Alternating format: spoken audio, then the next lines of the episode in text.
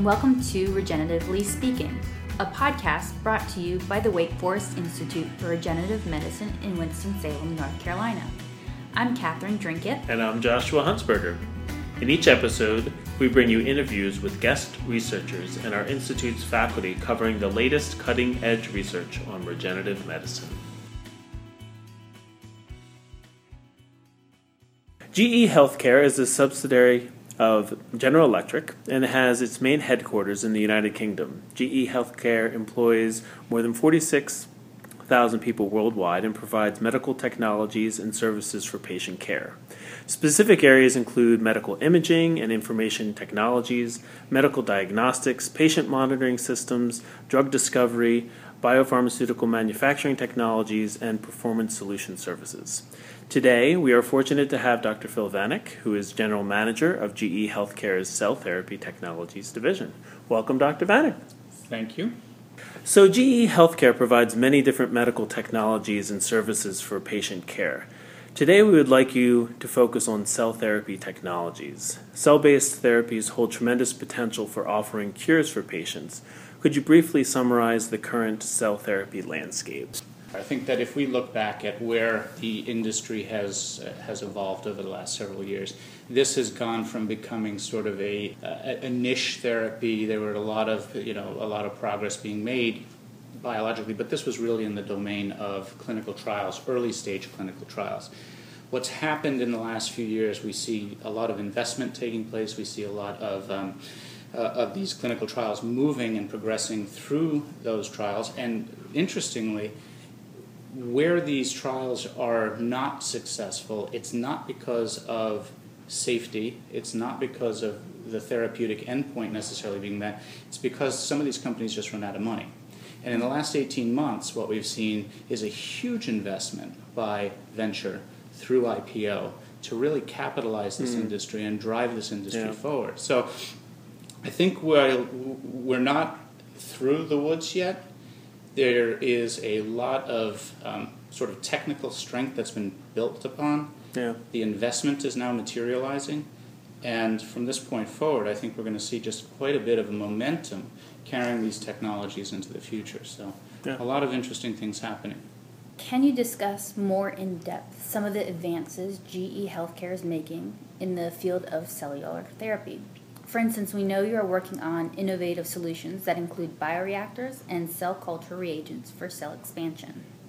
Yeah, sure. Okay, so it, it, the way we think about cell therapy from a production perspective is we look at it as a series of unit operations for the process, right? Everything from cell isolation, expansion, modification, downstream harvesting or washing of the cells, fill finish, packaging. So that's that's a fairly generic and typical workflow for, for a cell production process. Along the way, we look at the different markets we serve. So, in the translational research, there's a very basic uh, biology and biochemistry component to that.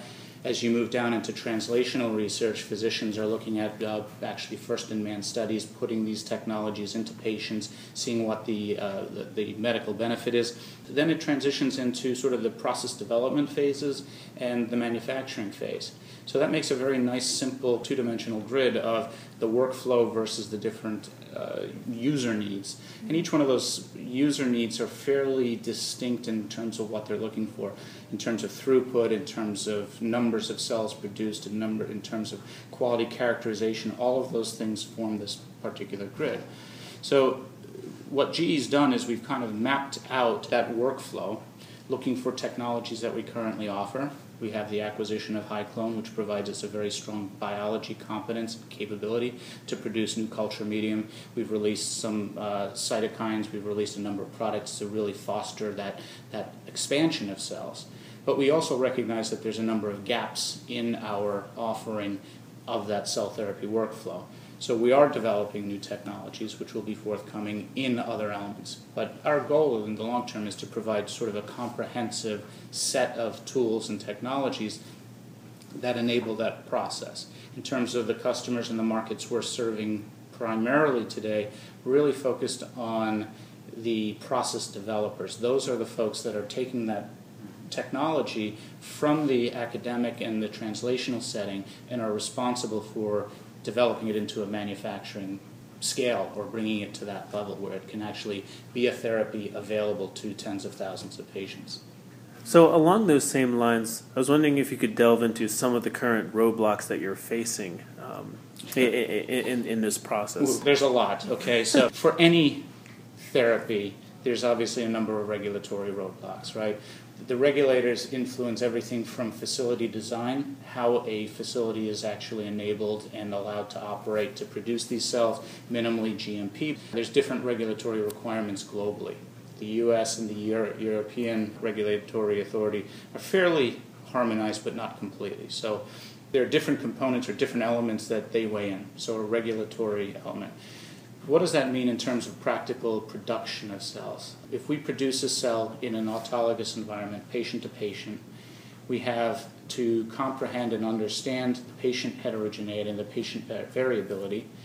And yet, at the same time, as manufacturing engineers, we're trying to build a process that is consistent from batch to batch. But we're marrying that up against biological heterogeneity.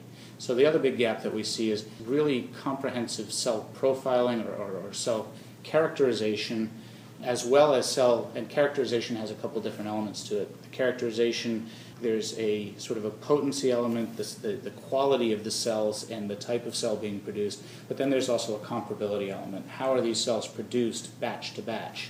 And then how does the biological variability influence production in particular around batch to batch?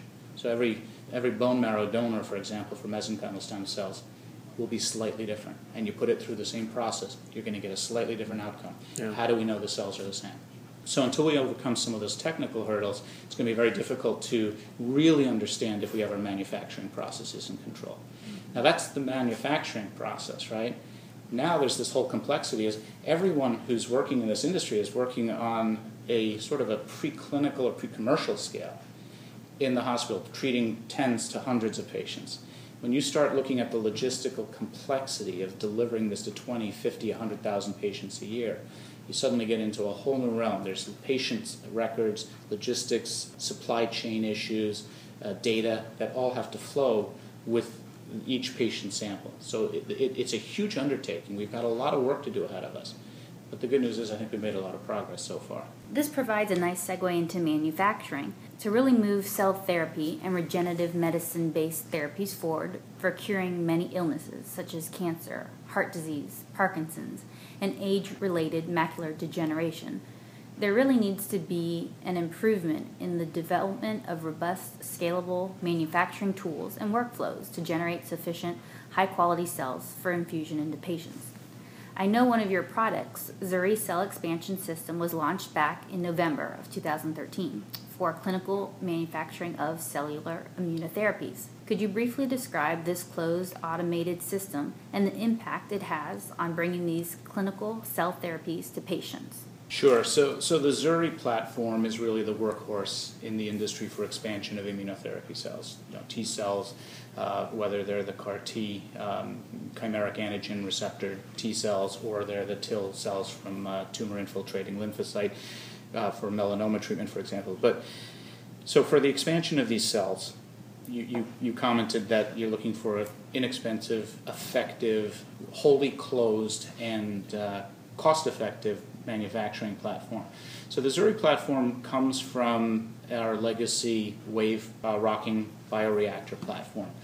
But importantly, we changed the name on it, and it's a bit more than just cosmetic. we changed the name on it deliberately. We have a very strong pedigree in the bioprocess industry, and the Wave has been a workhorse in that industry as well.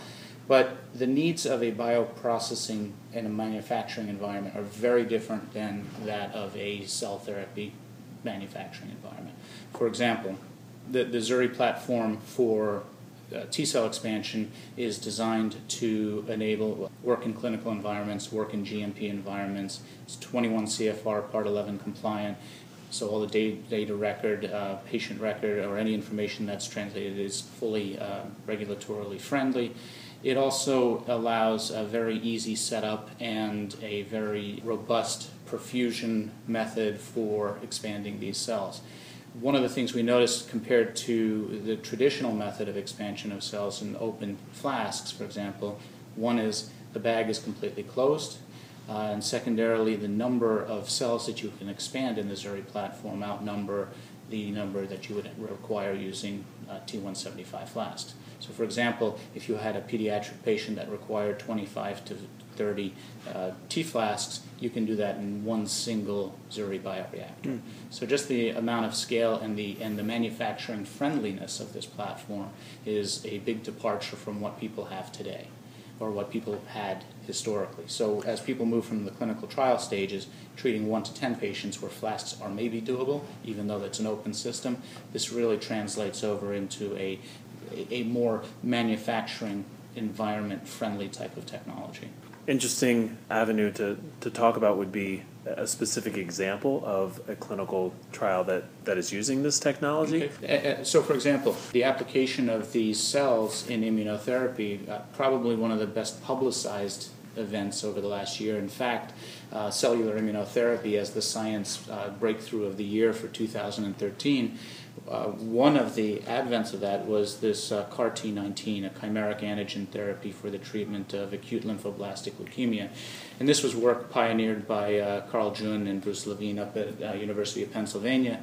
Uh, and now that technology has been licensed to Novartis, who's really trying to tackle some of the manufacturing challenges attached to it. Um, but they use this platform. They use the Xuri W5 platform or the original Wave 25, uh, Wave 5 platform to do their T cell expansion because it provided all those benefits. Uh, closed system, it was easily you know a single uh, a single bag per patient. It was easily uh, manipulated in their academic setting.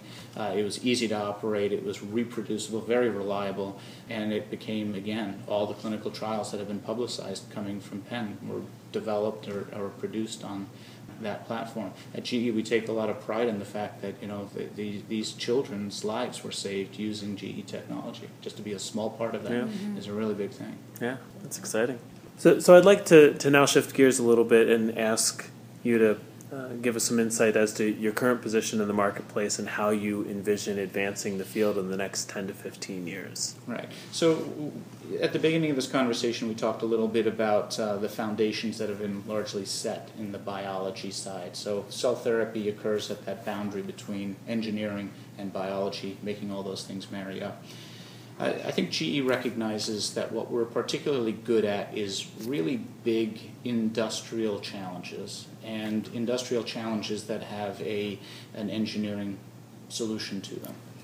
And when we looked at the cell therapy marketplace in particular, and looked at all the advances, we really thought that, okay, you know, the biology and, and characterization or the understanding of what the cells do therapeutically is really the purview of the, th- of the clinicians and the companies that are bringing these therapies to market.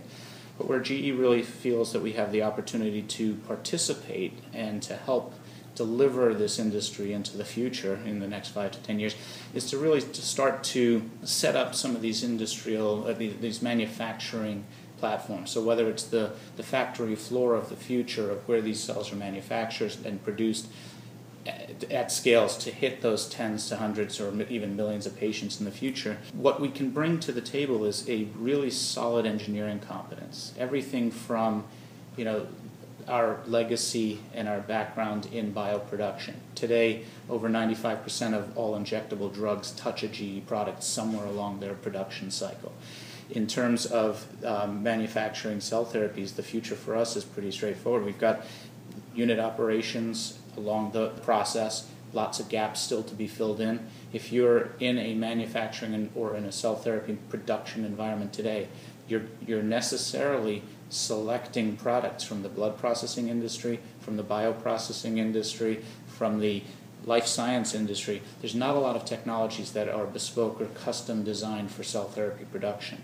And with GE's approach and engineering mindset, we're kind of trying to take a little different look at what are the what are the optimal solutions for production. Hmm.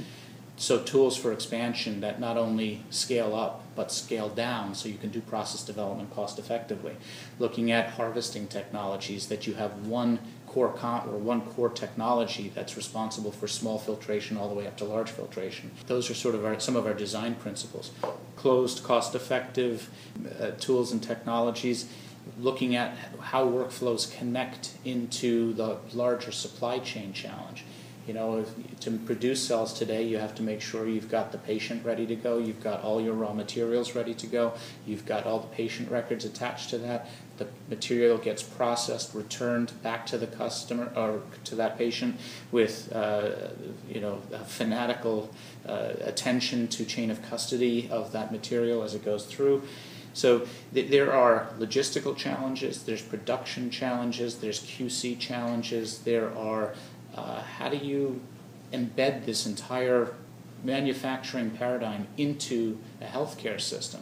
Getting the healthcare system up and ready to mm. accept these therapies is, is not going to be a that's no tall, that's a tall order. Physicians need to be familiar with these therapies, how to administer them.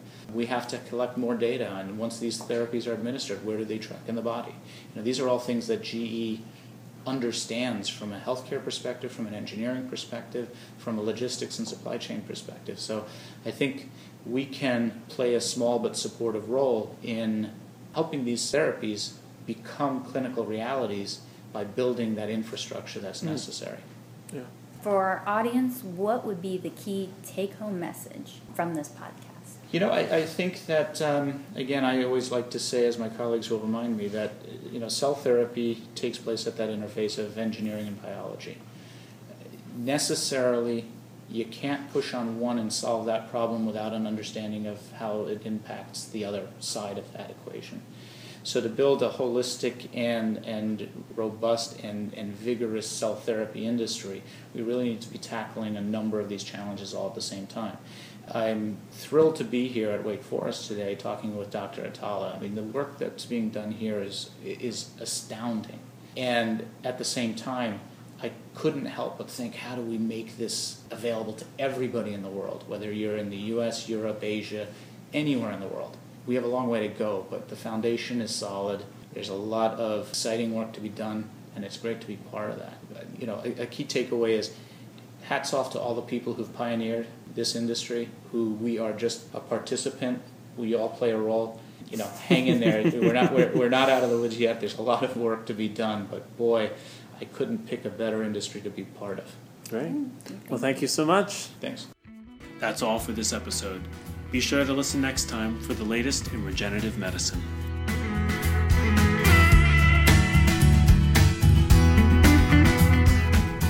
This podcast is a production of Wake Forest Institute for Regenerative Medicine, part of Wake Forest Baptist Medical Center.